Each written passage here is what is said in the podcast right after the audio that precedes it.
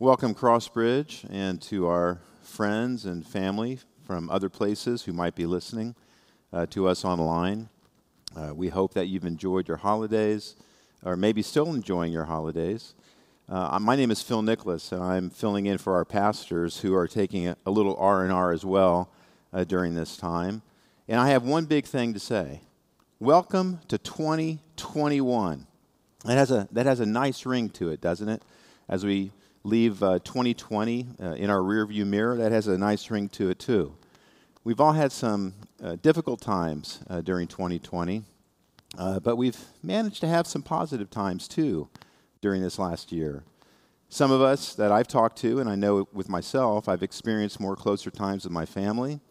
Um, I've gotten to know them better, and I've had some rituals that have been established. My son and I, we like to go out for a cafe con leche almost every uh, afternoon, and uh, and these are these are enjoyable things. I've also during 2020, uh, early on, decided that I I really needed to focus on my relationships, my family in particular, and my relationship with the Lord. I, I wanted it to be a more vibrant relationship, a closer relationship. And as I've talked to some of you, um, I think that's been some of your desires and your experiences too during last year. So I want to describe something that happened to me uh, early on in 2020 after COVID had started that began to lead me to that deeper relationship. And it was prompted by a verse in the Bible from the book of James, and I'm going to read that to you. If any of you lacks wisdom, you should ask God, who gives generously to all without finding fault, and it will be given to you. But when you ask, you must believe and not doubt. The doubting person should not expect to receive anything from the Lord. I mean, I read that verse, and I, I kind of look at this verse now as the Christian seeker to a happy life. It says, If any of you lacks wisdom, well, that would be me. Um, you should ask God, who gives generously. Can you imagine God giving anything generously? To all without finding fault. I don't have to act, have my act together. I can go to him, it, whatever state I'm in, and ask him for wisdom, and he'll give it to me generously. And the only condition to this request is that I not doubt. That was it. To me, this was a double down, this was a guarantee. So, what did I pray for wisdom in? I asked that God would show me my heart compared to his heart. But God gave generously he didn't answer the prayer in a way that I thought he would or that I had asked for. Instead of showing how my heart compared to his heart, he showed me his heart towards me. He answered it in the area of identity. And I'm going to share that with you today. What is identity? Well, one dictionary version describes identity as something that indicates who or what something or something is. We have lots of things that we might point to. If we were ever asked the question, What is your identity? we might talk about our family. We might talk about our career. We might talk about where we're from. We might talk about our political bent, maybe our religious affiliation. As we contemplate what our identity is, consider the following quote from Tony Robbins, a, a pretty well known life coach. Identity is this incredible invisible force that controls your whole life. It's invisible like gravity is invisible, but it controls your whole life. For example, um, I'm, an, I'm a lawyer here in South Florida for over 35 years. I am a husband. I'm a father. I'm a grandfather. I come from Indiana. Um, I went to uh, I went to the U and these are all things that I might use to describe my identity. But all of these things are fleeting. All of these things, by definition, are, are temporary. The only thing that is eternal is God. And so, doesn't it make sense that what my identity is should be in relation to what God tells me it is? Or put another way, what my identity is from God's perspective. This is so important for us to get straight. Another quote from the world of psychology Unless we base our identity on the truth of who we are, it is impossible to attain true happiness. So let's focus on the truth of who we are as Christians, how God sees us, our true, ultimate identity. And if you're not a Christian, but you're listening, first of all, you are welcome. Here at Crossbridge, we have a saying here that you can belong before you believe. And I hope that what we talk about today sparks your emotional and intellectual curiosity. And that if you have questions, you get them asked because you'll get an answer. We're going to cover three things today. We're going to cover first, Christ as our representative. This is something called federal headship. It's a fancy term, we'll get to that. We're going to talk about our union with Christ and what it means for us in the area of identity. And then finally, a confession. So, first, federal headship. That's a, that's a complex word, a complex phrase, but it sim- simply put, it describes how God has set up the human race through a representative structure. And to give you an analogy, I want you to think of our representatives that we, that we vote for, that we elect to office. They might go to Washington, or if you're in Florida, you might go to Tallahassee. And, and we expect them to cast votes, to vote on certain legislation. But they're our representative, you see. So when that representative is voting in Washington, for example, when that representative is voting on legislation, who's really voting? You are.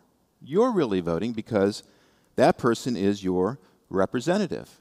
And God has set up this representative structure to the human race. Adam is seen as our first representative. Adam, meaning the first man, uh, was our representative so that when he sinned, when he violated God's law, it's as if we sinned and violated God's law. You may have heard of the phrase original sin. That's describing this phenomenon of the fact that Adam was our representative. And we might think that's really unfair. we would have done a better job. But Adam was a perfect man. Adam was not tainted by sin and shortcomings like you and I are. He walked face to face with God. He was the perfect representative. But God has given us a second representative, and that representative is Jesus. In fact, Jesus is called in the scriptures the second Adam. Because you see, Jesus is our representative for obedience. Jesus is our representative for, for fulfillment of the law.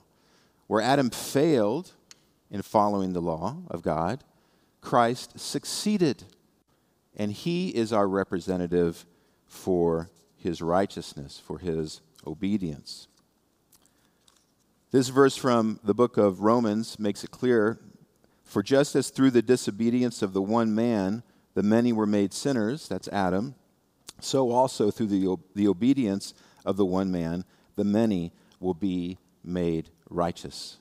And that's speaking of the obedience of Christ, the obedience of his perfect life, his obedience of going to the cross, being our representative as he paid for our sin at the cross. And the choice before all people on earth, the choice that you have to make is who is your representative? Is it Adam, the lawbreaker? Will you stand before God at the end of time with Adam as your representative? Or is Jesus, the law fulfiller, your representative? That's the choice that you have to make. Our second point that we're going to talk about is our union with Christ. Let's talk about Jesus and his representation a little bit deeper. He is far more than just our representative. He represents us at a very emotional, intimate level.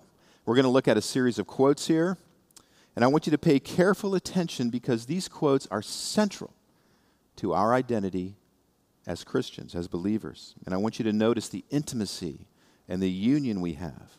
And here we're going to start talking about the old man and the new man.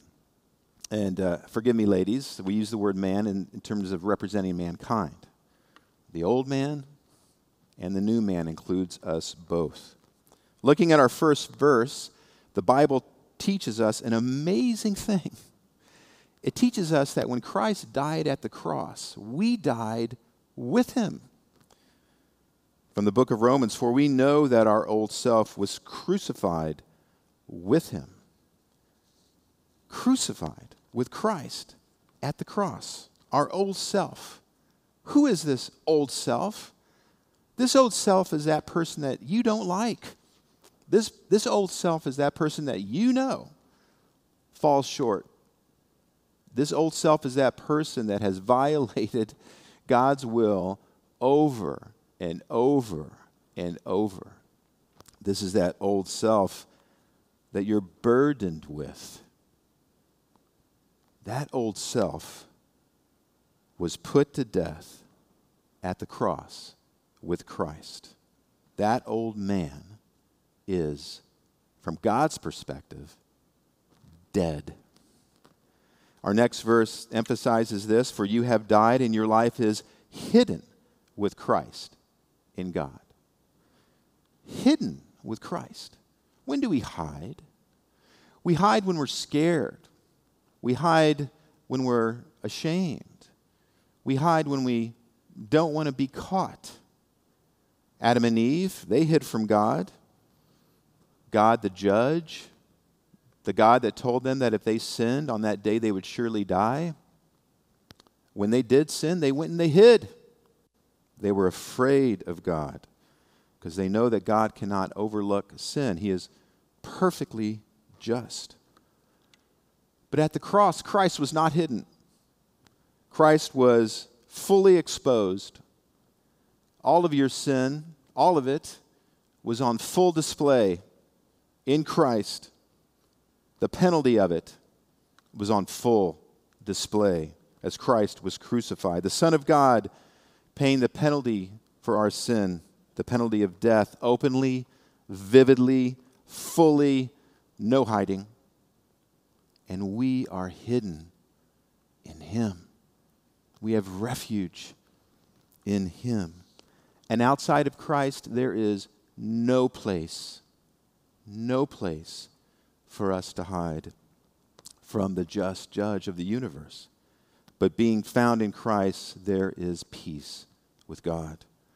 That old self, the old man, died with Christ at the cross, and from God's perspective, will never, ever live again, for we are hidden in Christ. And indeed, we learn this progression of our union with Christ that when Christ was buried, we were buried with him from God's perspective.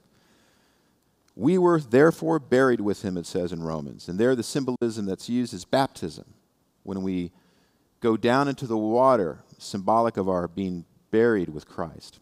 When we come up out of the water, it's symbolic of being resurrected with Christ. Indeed, when he rose from the dead, when Christ rose from the dead, we are told in the scriptures that from God's perspective, we rose with him in him.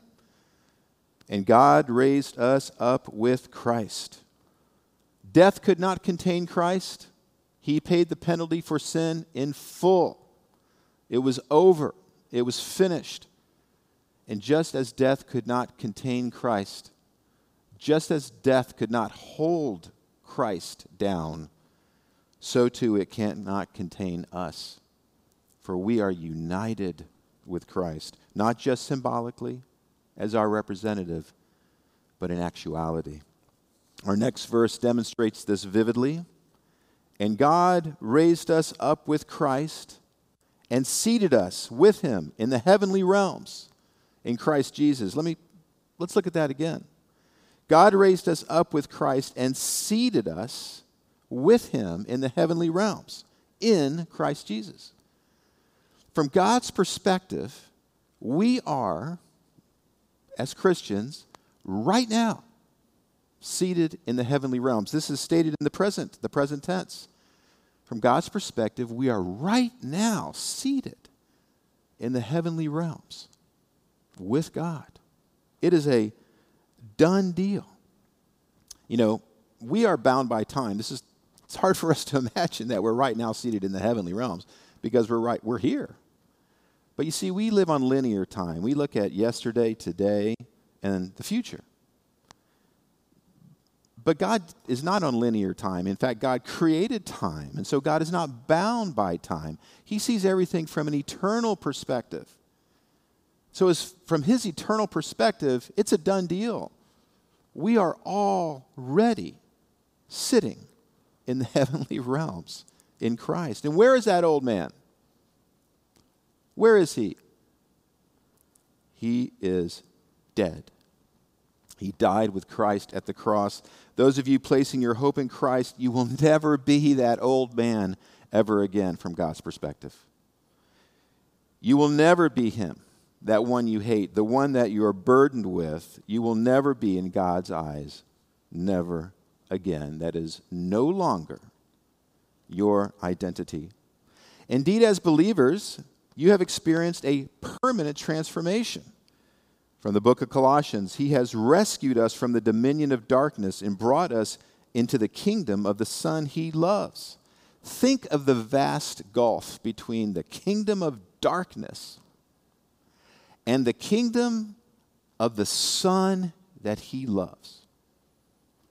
God has gone to rescue us from that kingdom of darkness where we were flailing about as the old man. And if, and if you ever wonder if God can love you, He rescued you from the kingdom of darkness when you were the old man. And He brought you to the kingdom of His beloved Son. What does that say about how God thinks about you? He doesn't see you as that old, dead man. He doesn't see you as the one flailing about in the kingdom of darkness because he rescued you. He brought the new man into the kingdom of his son. How else is this permanent transformation described? It says in Philippians, Paul writes, Our citizenship is in heaven. Our citizenship is in heaven. Citizenship was a big deal in Paul's day. When he wrote that word, our citizenship is in heaven, it really meant something to Paul. Paul was uh, put on trial once in Israel. This is in the book of Acts. And just before his accusers, those having authority over him, were going to flog him, he said, Do you know I'm a Roman citizen? And the people freaked out. They had no clue he was a Roman citizen. The fact that they had a Roman citizen in chains and they were getting ready to flog him, they were scared to death and they stopped. They didn't flog him. And eventually, Paul was sent to Rome, where Paul did stand trial. You see, citizenship has rights. And that's what Paul was saying. I have rights as a citizen of Rome. And so, too, we are citizens of heaven. We have rights, so to speak. We have pr- protection. That old man was a citizen of the kingdom of darkness. That old man who is dead. But you're far more than citizens, even. The Bible continues, way beyond citizenship. In the book of John, yet to all who did receive him, to those who believed in his name, he gave the right to become children of God to those who accept Christ, who receive Christ, to those who believe in his name, you become not just citizens, you become children of God. As Paul says in Galatians, you are no longer a slave, but God's child. And as a child, you have all the rights that a child has. What happens when our parents pass away? What happens what is a child at that point? Well, a child is an heir. And that's exactly what the Bible says. In the book of Romans, Paul writes, Now if we are children, then we are heirs, heirs of God, and co heirs with Christ. Heirs of what? It is described for us. And in this description, we see even more a permanent transformation your identity in Christ. In the first letter of Peter, it says, an inheritance that we are an heir of, an inheritance that can never perish, spoil, or fade. This inheritance is kept in heaven for you. It can never fade. If you could lose that inheritance, for those of you that might be afraid that this is too good to be true and that I can lose that, then that would mean that inheritance could fade. That inheritance, that inheritance will never fade. Never. It is kept in heaven for you. Does God keep this unspoilable, non perishing, non fading inheritance for the old man?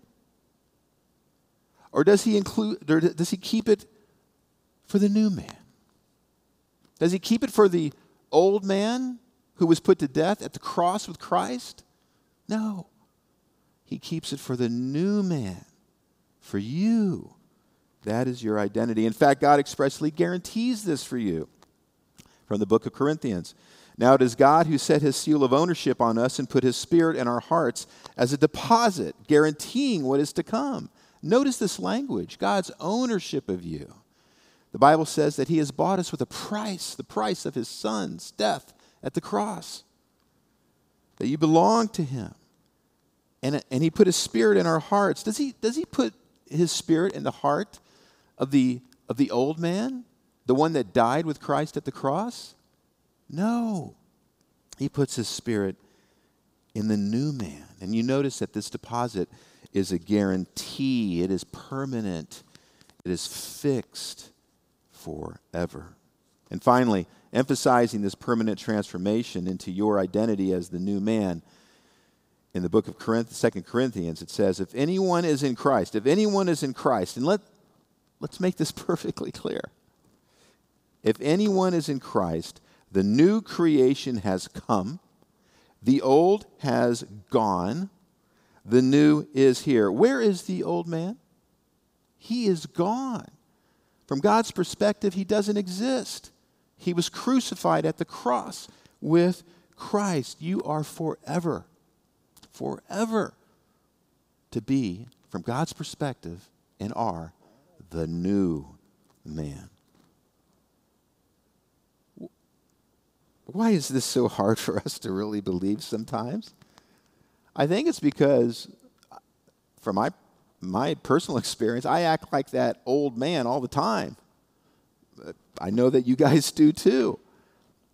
We go to that closet, there's that old man. We pick him up, we carry him around, we sit with him at our dinner tables with our family. When we're hanging out with our friends, we introduce him to people at parties. We, we act like that old man all the time. Have you ever said, why do I keep doing the same stupid things all over again? You ever, you ever so violated your conscience and God's law where you've said, on reflection, I, I don't want to be that man. I don't want to be that woman. But have you ever answered yourself in that turmoil? I am not that man. I am not that woman. For that man, that woman, is the old man who died with Christ at the cross. Have you ever answered yourself in your mind in, when you were in that turmoil of broken conscience? I have been crucified with Christ at the cross buried and raised with him, transferred to the kingdom of God, seated in the heavenly realms. I am a citizen of the kingdom of God with all its rights. I'm a child of God, beloved. I'm an heir of a certain unspoilable inheritance proven by the deposit of God's Spirit in me. Hard to remember. Hard to even believe. We keep going over to that closet and we keep pulling out that old dead guy. We're not alone. We're not alone. The Apostle Paul did the same thing. The Apostle Paul, who wrote half of the New Testament, did the same thing. He knew about that old man. He went to his closet and pulled out that old dead guy. Listen to what Paul says in Romans I do not understand what I do. Sound familiar? Don't you love that? Even the Apostle Paul, just like us. For what I want to do, I do not do. But what I hate to do, I do. The evil I do not want to do, this I keep on doing. Although I want to do good, evil is right there with me. For in my inner being, I delight in God's law. But I see another law work in me, waging war against the law of my mind and making me a prisoner of the law of sin at work within me. What a wretched man I am. A common experience of us all, no? How beautiful the common experiences of those who are the new man. Christians, our common experiences when we see the wonder and awe of God, we, we, the wonder and awe that we have when we see God working in our lives. We sense the Spirit of God prompting us, convicting us of our sin, turning us time and time again to confession, repentance, and peace and here Paul highlights our common struggles against evil, the same emotional roller coaster that we all experience. That experience leads us time and time again to say, What is wrong with me? What a wretch I am. Isn't it amazing that in our identity as the new man, even in the filth of our lives, we see that identity? Because in the midst of that turmoil, that filth, we cry out with Paul, Who will rescue me from this body of death? Thanks be to God who delivers me through Jesus Christ our Lord. As Christians, we know the answer. We always end up turning to the cross, to the one who gave his life for us. We always find ourselves at the foot of the cross. Being at the foot of the cross with gratitude for what Christ has done for us is the hallmark of our identity as the new man. The old man is never at the foot of the cross, but the new man is there all the time when we need him. As we, as we express our gratitude, as we fight that turmoil in our lives, our failings, our shortcomings. That's the hallmark of the new man. That should give us encouragement. That's, that's our identity. Praise be to God if I've described you. Rejoice in who you are in Christ, our great God, our great Savior. But even though we are the new man, and in light of our struggle with sin, we are called to actively put off the old man and put on the new man. Remember, to God, an eternal being, He's not bound by time. He sees us already as the new man. But we live in linear time, past, present, future. We struggle with the temptations that are in this world. We live in, the Bible describes these fallen bodies. We will continue to struggle as if the old man were still alive. And in that sense, he is in, in our day to day struggle. But from God's perspective, that old man was put to death at the cross. You will never be that person. And we are called to put on the new man. We're called to put on all that comes with that. The, the, uh, the new man who, imagine the new man in heaven with, with God. How do you think we will be? The Bible says that we will not sin, there will be no corruption. This is what we are to put on. We're to remind ourselves of who we are. You know why? Because sometimes we forget. The Apostle uh, Peter, in his letter, he writes about how important it is for believers to engage in a lifestyle of faithfulness, goodness, self control, and love, to put on the new man. And he tells us why this is so important from his second letter. For if you possess these qualities in increasing measure, they will keep you from being ineffective and unproductive in your knowledge of our Lord Jesus Christ. But whoever does not have them is nearsighted and blind and, and, therefore condemned therefore cast out, therefore alienated from God, cut off? No. But whoever does not have them is nearsighted and blind, forgetting that they have been cleansed from their past sins. You see, it's possible for us to forget that we are the new man. For those of you that have been struggling, maybe you're off on a tangent, some sinful path. You, you know you're not supposed to be on it. Right? You're struggling, aren't you?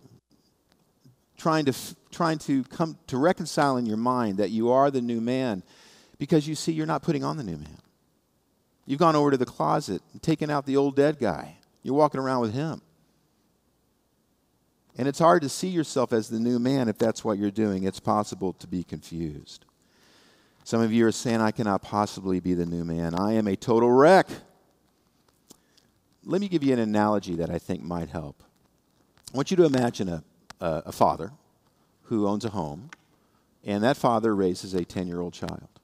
That father also rents out a room to a tenant. So it's the father, the child, the 10 year old child, and the tenant.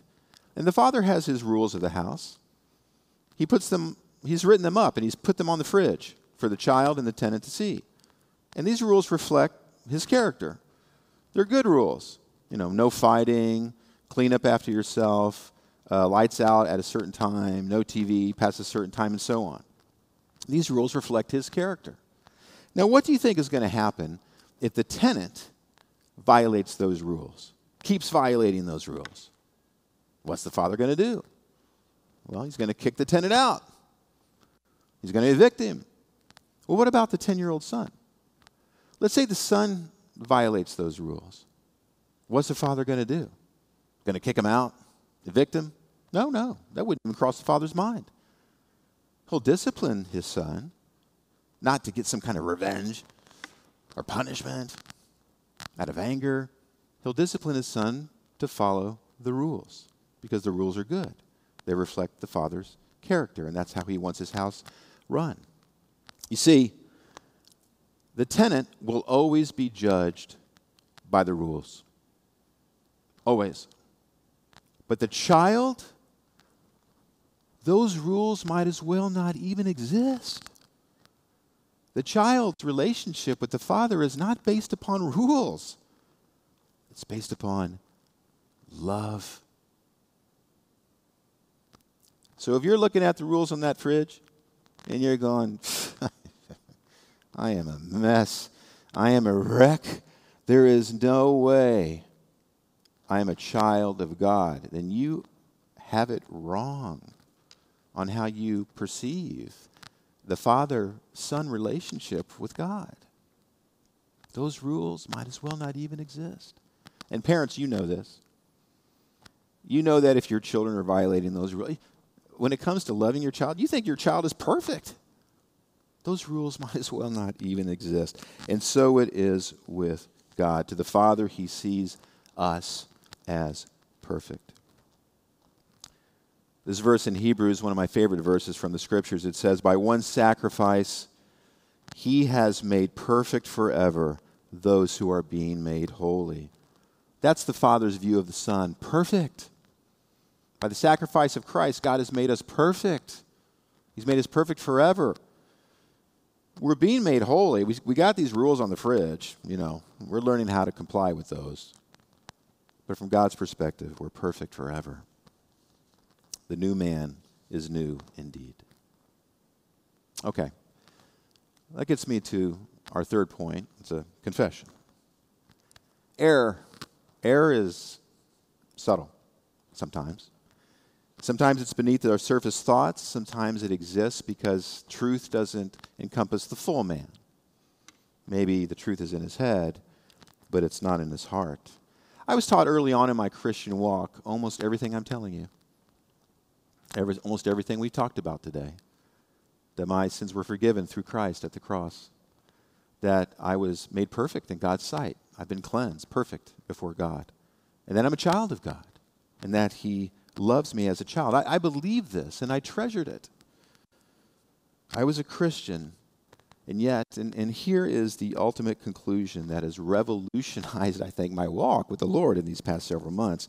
And I think it applies to many of us. I think a lot of us have maybe made this error. You see, I was thinking for much of my Christian walk, something in my heart was telling me that I was the old man becoming the new man. That I was the old man becoming a new man, the new man. Do you see how debilitating that is? That I would think of myself failure after failure after failure. I'm still the old man, but I'm on my way to becoming the new man, maybe trying to become the new man. Do you see how liberating it is to know that we are the new man? That old man is dead. He died with Christ at the cross. I'm not the old man becoming the new man. I am the new man. This verse is worth another look. By one sacrifice, he has made perfect forever those who are being made holy. Who is being made holy? Who's not yet holy, but in the process of being made holy from this verse? Is those that have been made perfect. That's the new man. It is the new man that is in the process of being made holy. You know, I think of the prodigal son, and you know that story. Uh, the, the, the son asked for his inheritance from his dad. He wanted it now, and he took that, the father gave it to him, and he took that money and he squandered it on a reckless living. And he got to that point where he said, What am I doing?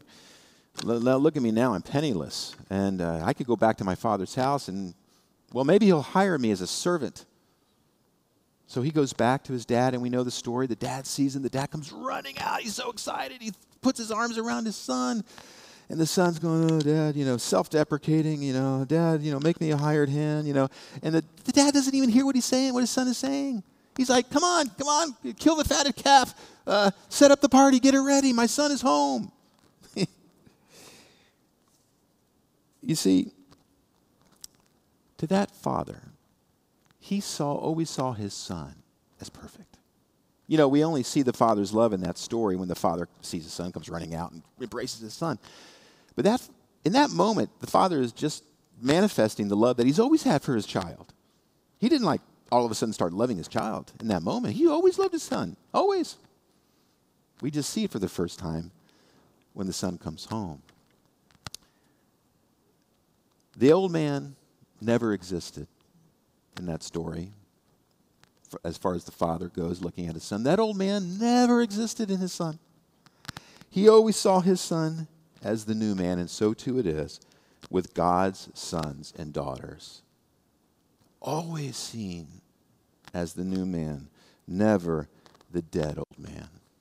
I want you to imagine the prodigal son being reminded of this deep, unconditional love. Imagine him sitting at that table at that party looking at his dad. His dad's so happy, in awe of the love that his father had for him, even though he wasn't following those rules on that fridge very well.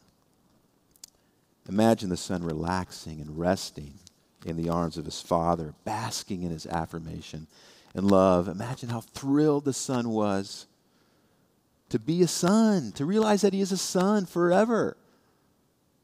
And now he could go about his father's business. Yes, we can rest. We can stop carrying this baggage around the old dead guy, the old man. We can stop and rest in our Father's arms forever. Our Father who never stopped loving us because he sees us as the new man. That is our identity forever forgiven, forever changed, forever beloved sons and daughters, never again to be the old man, the old man that died with Christ at the cross, free to be in this world who we really are. True rest indeed. To the non Christian who's listening, um, like I said, we're so glad you're listening. But the question to you is who is your representative? Adam, the lawbreaker, or Jesus, the law fulfiller? If you have not made that choice, I hope you have considered the possible joy that has been laid out before you that awaits you. To my brothers and sisters, identity. My awesome brothers and sisters, washed clean in the blood of Christ at the cross, hidden with Christ buried and risen with Christ, transferred from the kingdom of darkness into the kingdom of light, seated in the heavenly realms right now with Christ, citizens of heaven, children of God, co heirs of all things, within whom the Holy Spirit resides, a deposit guaranteeing for us what is promised to come. As we close in prayer, I'll do this reading a, a quote from the letter of Ephesians from Paul. I keep asking that the God of our Lord Jesus Christ, the glorious Father, may give you the spirit of wisdom and revelation so that you may know him better. I pray that the eyes of your heart may be enlightened in order that you may know the hope to which he has called you, the riches of his glorious inheritance in his holy people, and his comparably great power for us who believe. That power is the same as the mighty strength he exerted when he raised Christ from the dead and seated him at his right hand in the heavenly realms. Father, thank you that we are now seated in the heavenly realms from your perspective because we are the new man. You have rescued us from the dominion of darkness. You've taken our old self, and in your eyes, Lord, you have crucified it at the cross with Christ. It is dead, it no longer exists. You don't even see it. Thank you, Father. Thank you for this amazing gift that we are the new man, forever beloved by you. Amen.